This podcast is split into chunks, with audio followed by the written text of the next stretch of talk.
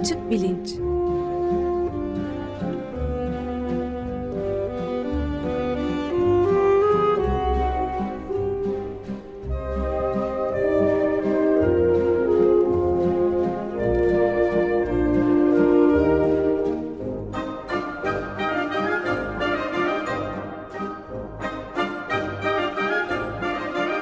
Güven Güzeldere ile bilim ve felsefe sohbetleri.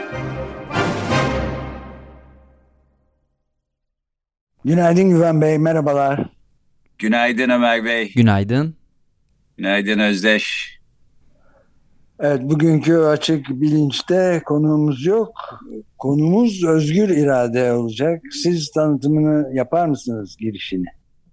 Evet, e, özgür irade e, yani felsefe tarihinde, düşünce tarihinde aslında çok e, köklü bir yeri olan bir sorun. Pek çok açıdan yaklaşmak mümkün. Ben şimdi bu programda özgür irade nedir, bunun e, işte çeşitli ayrımlarına gireyim ve de bir e, cevap vereyim falan gibi bir e, hevese sahip değilim. Daha ziyade kafamı kurcalayan, özgür iradeye de temas eden bir soru var. E, bunu birlikte tartışalım istiyorum. E, şimdi özgür irade konusunu işte Orta Çağ boyunca da felsefeciler konuşmuş. E, modernitede de René Descartes'in bu konuda çok şey yazdığını biliyoruz filan. E, genel olarak yani özgür iradenin nasıl tanımlanacağı bile bir sorun aslında ve e, hani burada ciddi bir felsefe analizine girsek işte sırf bu analizi yapmak bile birkaç program sürebilir. Şöylece söyleyeyim fakat e, en kaba haliyle işte e, özgür irade davranışlarımızda alternatife sahip olmakmış gibi gözüküyor. Yani işte A edimini yapmaya karar verdik ama bu aslında bizim kararımızla yaptığımız bir şey. B'yi de yapabilirdik, C'yi de yapabilirdik, A'yı yapmayabilirdik. Kendimiz seçtik, istedik, böyle e, karar verdik. Dolayısıyla e, hani e, rüzgarda savrulan kuru yapraklar gibi yalnızca dış unsurların e, güdümünde hareket ediyor değiliz. Biz kendi isteklerimize, e, kendi irademize, işte kendi doğru bulduğumuz şeylere göre davranıyoruz. Dolayısıyla böyle e, hani önceden belirlenmiş bir çizgiyi sürdürmekten ibaret değil hayatımız. Aslında bir şeyleri değiştirmeye de e, muktediriz diyor özgür irade inancı. Şimdi ben de genel olarak e, kaderci bir görüşe sahip değilim. Özgür irade inancının da önemli olduğunu düşünüyorum. Fakat e, tam da bu konuda bir e, soru aslında aklımı kurcalıyor. Şimdi şöyle e, söyleyeyim, şöyle söyleyeyim. Mesela Özdeş sen özgür iradenin olduğuna inanıyorsun mu? İnanıyor musun? Öyle söyleyeyim. Ee, evet yani, ama bilimsel olarak açıklayamıyorum. Tamam peki ama yani işte ne bileyim sabah kalktın e, işte peynirli poğaça mı yiyeceksin yoksa e, gidip mısır gevreği mi alıp onu yiyeceksin falan buna sen karar veriyorsun. Başka birisi senin evet, adına karar evet. Vermiyor ya da bu hani önceden verilmiş bir şey de değil. E, şu siyasi görüşümü destekleyeceksin, bunu mu destekleyeceksin işte radyoda ne diyeceksin filan. E, bunlar e, bizim kendi kararlarımızmış gibi gözüküyor. Öyle olduğu müddetçe de işte özgür irademizin e, manifestasyonları, ifadeleri gibi yansımaları gibi belki düşünebiliriz. Peki şimdi e, bu konuda yapılmış bir iki tane deney var. Onlardan bahsedeceğim. Nörobilim e, deneyi ama ondan önce şöyle bir düşünce deneyiyle başlayalım. Felsefeciler malum düşünce deneylerini çok e, seviyorlar. E, çünkü bir kere e, bir ekipman falan gerekmiyor. Düşünce deneyinden kasıt şöyle şöyle olsaydı ne yapardık ya da nasıl olurdu gibi bir takım bir hipotetik bir çerçeve çizerek e, bir soruyu böylece daha derinleştirmek e, düşünce deneyinin e, nedeni bu. Bence de iyi ve son derece faydalı bir şey aslında. E, şimdi diyelim e, Özdeş sen mesela işte anneannenin evinde çatı arasını temizlerken bir e, sandık buldun. Sandığın içinde de anneannenin işte bir güncesi çıktı böyle hani Ana Frank'ın güncesi filan gibi günce tutmuş anneannen işte bilmem 1965 senesinde başlamış her gün her gün bir şeyler yazmış. Ee, diyor ki şimdi 1965'te daha belki annem baban tanışmamış durumda sen dünyada değilsin filan. Ee, ama 1965'in işte ne bileyim 27 Mart'ında şöyle bir şey girmiş e, anneannen o deftere. Diyor ki işte benim içime doğdu kızım şu isimli bir adamla evlenecek sonra da işte şu kadar çocukları olacak. Ee, çocuklarından birisi erkek çocuğu şu, şu günde doğacak adını da Özdeş koyacaklar filan. Aa gerçekten de doğru.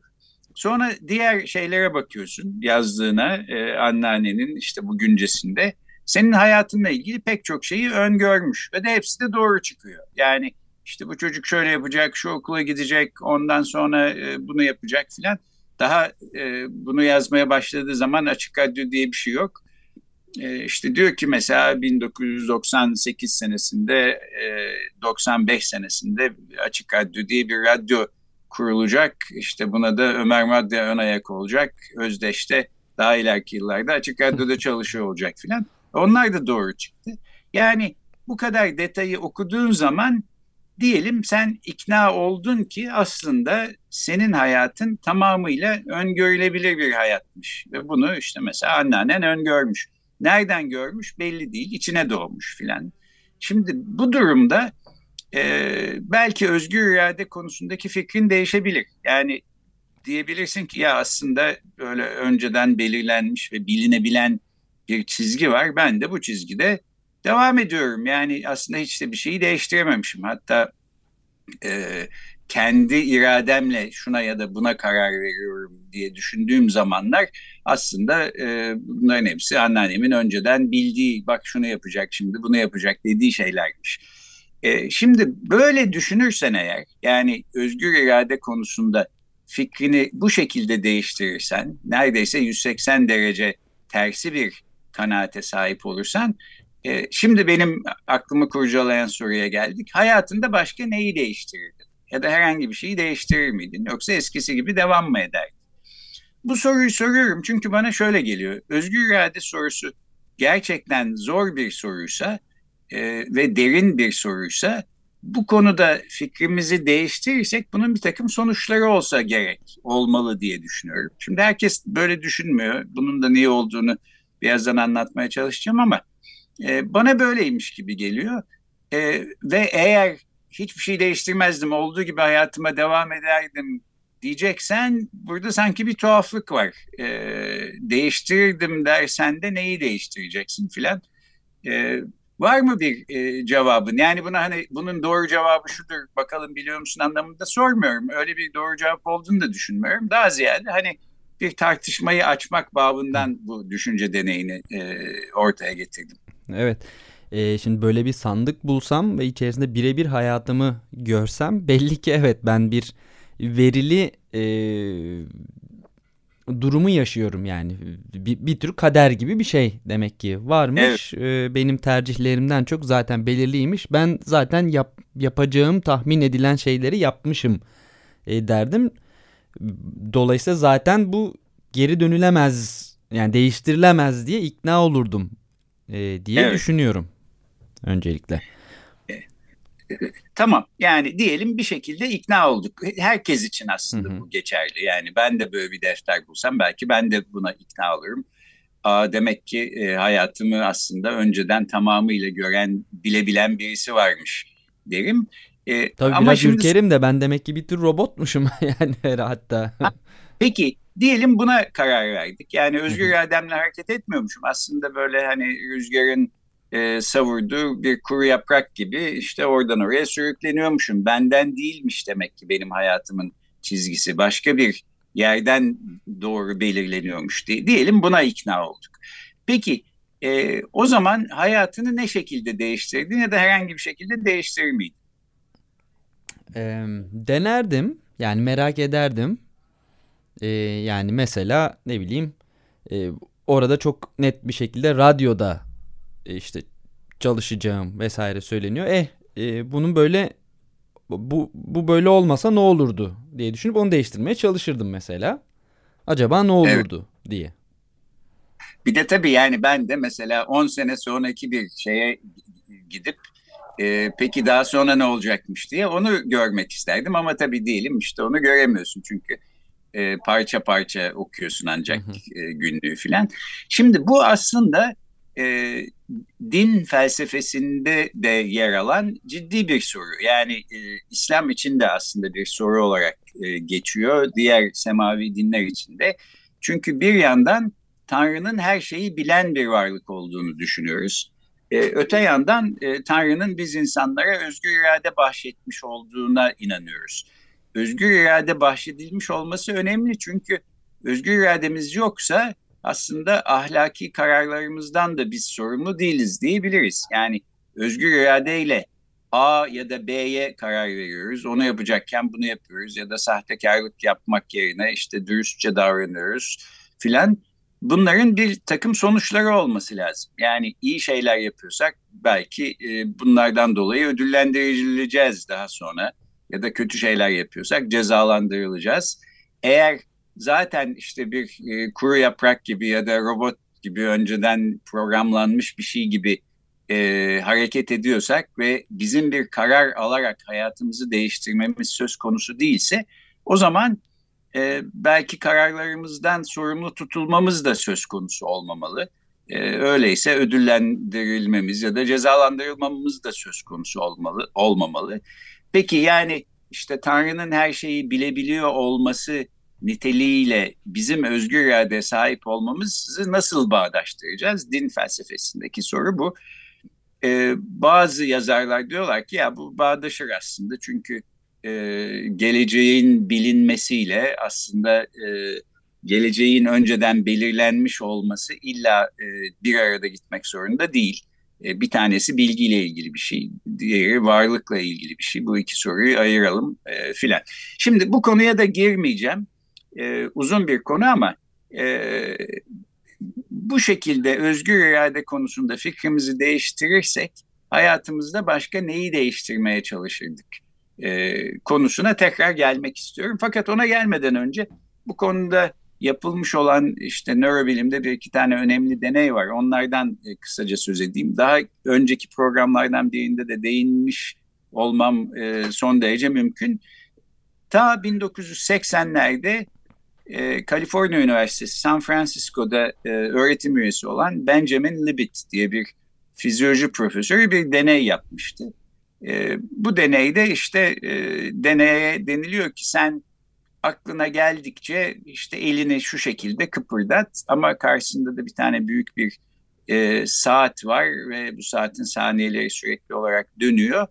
E, hangi noktada bu karara e, vardığını da not et bir yandan.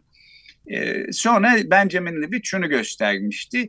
E, insanlar işte e, herhangi bir zamanda bir davranışta bulunmaya karar verdiklerinde aslında e, beyinlerindeki faaliyete bakarak o karara daha önceden varmış olduklarını ama bunun farkında olmadıklarını görebiliyoruz. E, arada da işte 200 ila 500 milisaniyelik bir fark olduğunu öne sürüyordu Benjamin Levitt. Şimdi bu tabii eski teknolojiyle yapılmış ve çok tartışmalı bir deney fakat o gün bugündür hala üstünde konuşulur. E, 200 milisaniye zaten çok kısa bir e, süre yani bir saniyenin beşte biri falan demek 500 milisaniyede yarısı demek yarım saniye en fazla. Burada gerçekten işte saatin kolu nerede fark edebiliyor muyuz falan falan bunun gibi pek çok metodolojik sorun var bu deneyde.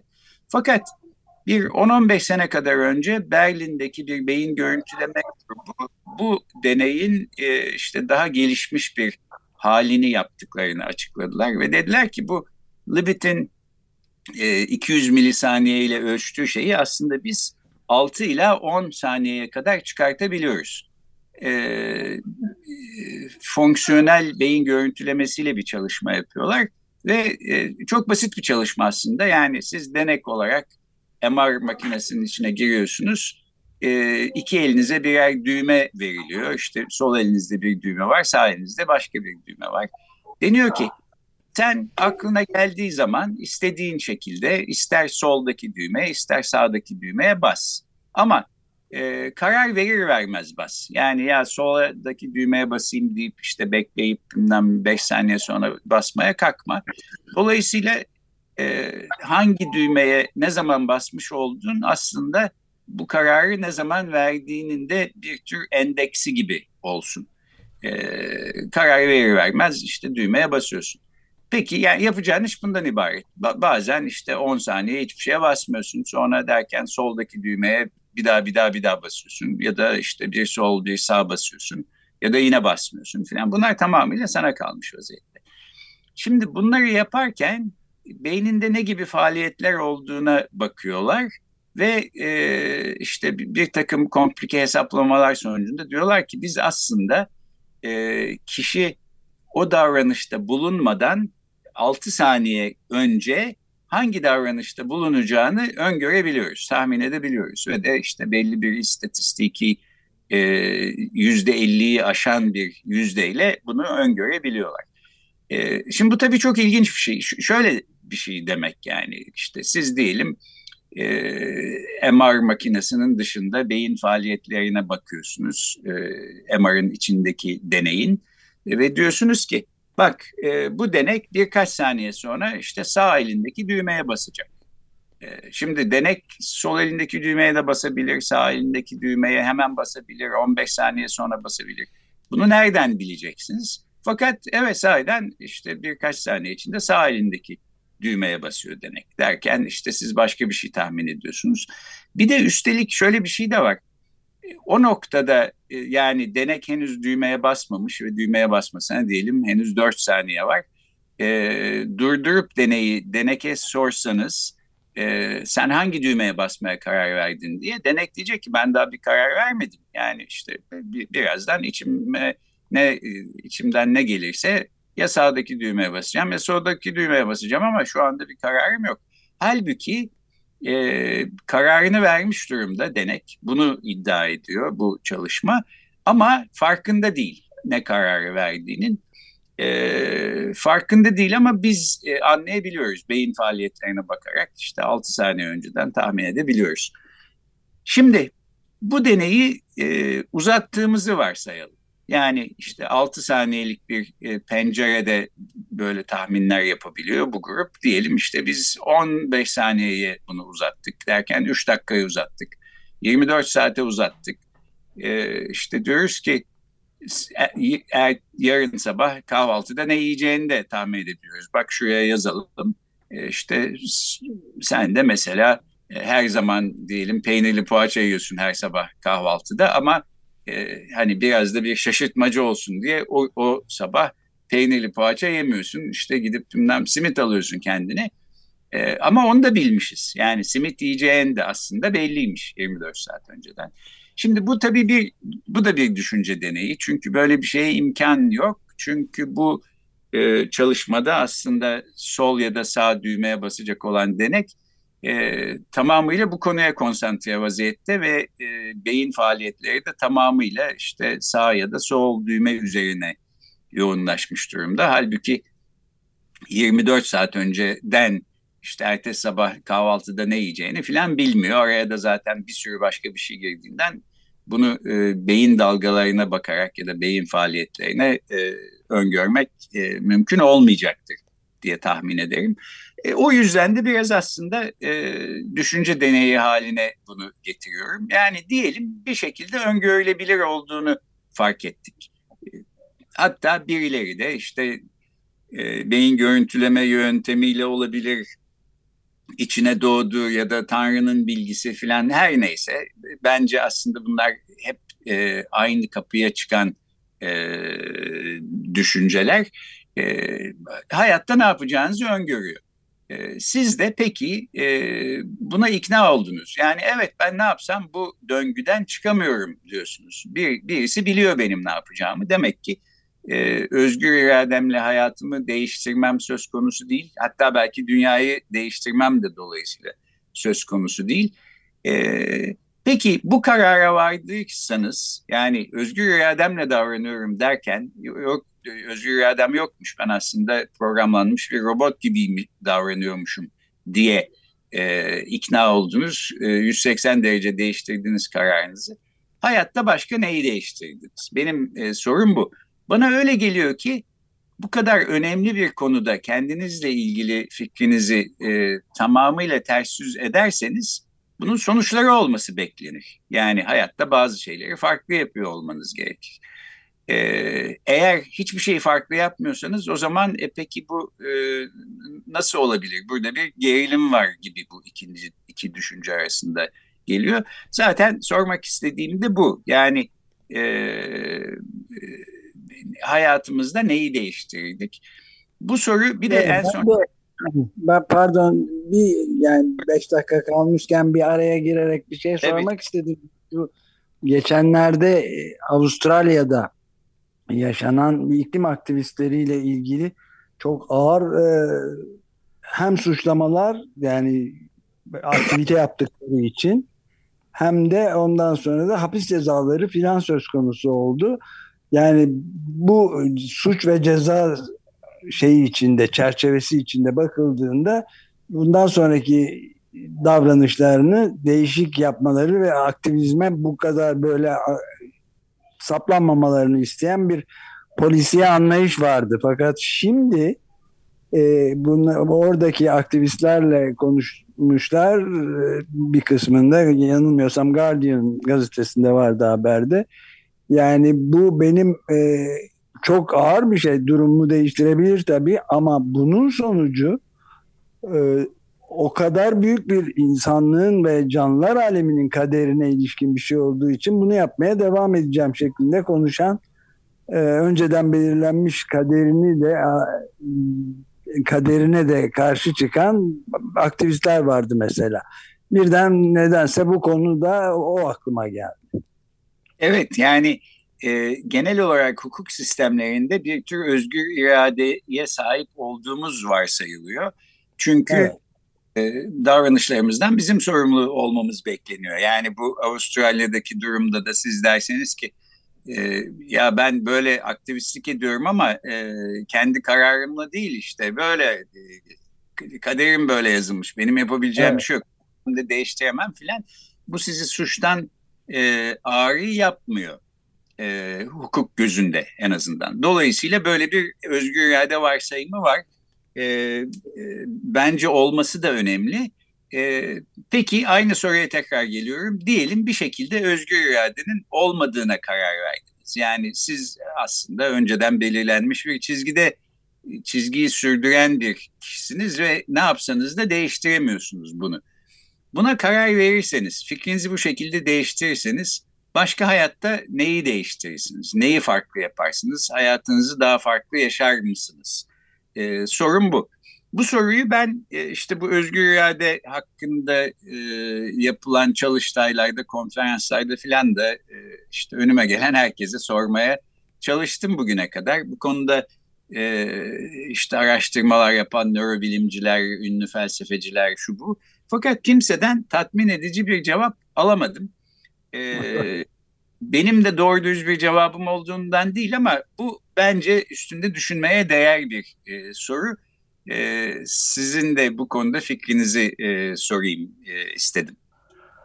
Evet yani böyle bir özgür iradenin önceden belirlenebilecek bir başka irade tarafından değiştirilebileceğini, belirlenebileceğini inanmıyorum.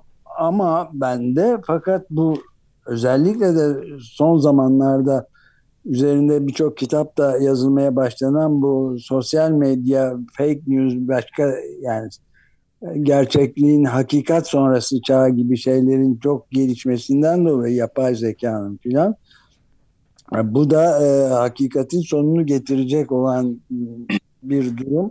O zaman özgür irademiz kalıyor mu kalmıyor mu sorusunu çok keskin bir şekilde bir kez daha ortaya çıkarıyor galiba. Evet Evet ve e, yani e, özgür irademizin olup olmaması belki bir e, soru. Özgür irademiz olup olmadığına inanıyor muyuz yoksa inanmıyor muyuz? Belki farklı bir soru. Evet, ee, evet. Özgür irademiz var mı yok mu? Peki hadi o sorudan geçtim. Özgür irademiz olduğuna inanırken e, olmadığına inanmaya başlasak ya da olduğuna inanmasak e, hayatımızda ne değişirdi diye soruyorum. Şimdi bu konuyu mesela e, East Carolina Üniversitesi'ndeki felsefe profesörü arkadaşım Ümit Yalçın'a sormuştum. O'nun bir itirazı var. Diyor ki ya aslında bu bir şey fark ettirmek zorunda değil. Yani soruyu önemsiz kılmıyor. Eğer e, fikrini değiştirdiğin halde hayatında hiçbir şey, hiçbir değişiklik yapmıyorsan. Çünkü bu tür şeylere düşünce tarihinde sıkça aslında rastlıyoruz. Yani e, 13. yüzyılda yaşayan birisi mesela e, güneşin dünya etrafında döndüğünü düşünüyordu. Daha sonra 19. yüzyılda yaşayan birisi aslında e, dünyanın güneş etrafında döndüğün kanaatine vardı. Ama e, bu kanaatini bir aynı hayat içinde değiştiren bir kişi e, hayatında belki farklı bir şey yapmayacaktı. Yani evet çok önemli bir konuda fikir değiştirse de e, daha farklı davranmaya belki çalışmayacaktı. Bu sorunun önemsiz olmadığını göstermiyor diyor. Belki evet. öyle. E, öte yandan hani özgür irademiz var mı? Biz bir şeyleri değiştirebiliyor muyuz? Değiştirebilir miyiz? E, konusundaki kanaatimiz bana sanki e, diğer her şeyden daha önemli ve daha can alıcı ve bizim davranışlarımızı belirleme konusunda daha e, kayda değer e, bir düşünceymiş gibi geliyor. Öyle ben de aynı acizane. Evet. Evet yani nasıl e, olur da peki özgür irade gibi önemli bir konuda fikrimizi değiştirsek bile bir şey yapmayız. E, bence e, böyle tansiyon barındıran bir soru olarak karşımızda e, durmaya devam ediyor. Bunu en azından e, söyleyeyim dedim. Evet aynen öyle. Galiba sonuna da geldik süremizin. Evet programı kapatırken şundan söz edeyim. Şimdi gelecek haftadan itibaren daha farklı bir konuya e, gireceğiz. Bir aksilik olmazsa göç, göçebelik ve göçmenlik üzerine konuşalım istiyorum ve bunu vakayiname ile eş zamanlı bir şekilde yapmak istiyorum. E, açık bilinçte bir iki programda işin teorik çerçevesini belki göç, göçebelik ve göçmenlik e, konusunu konuşurken Vakayiname'de de benzer konuları e, farklı konuklarla ele alacağız ve daha sonra aslında e, işte bu aralar Türkiye'den ciddi bir göç var e, malum yurt dışına giden insanlar. Bu göç önceki göçlerden ne şekilde farklı ya da farklı mı? E, bir de tabii Türkiye dışından Türkiye'ye gelip Türkiye'de yerleşmiş ve burada hayatını sürdürmekte olan Türk olmayan insanlar var başka ülkelerden. Onlar nasıl bir hayat sürüyorlar? Türkiye'de göçmen olmak nasıl bir şey? Ee, biraz böyle hayati hakikiye hikayeleri tadına da e, varan şekilde e, programlar yapmayı düşünüyorum. Bunu da şimdiden söylemiş olayım. Çok teşekkürler Güven Bey. Peki ben teşekkür ederim. Haftaya görüşmek üzere. Haftaya görüşmek üzere. Görüşmek üzere.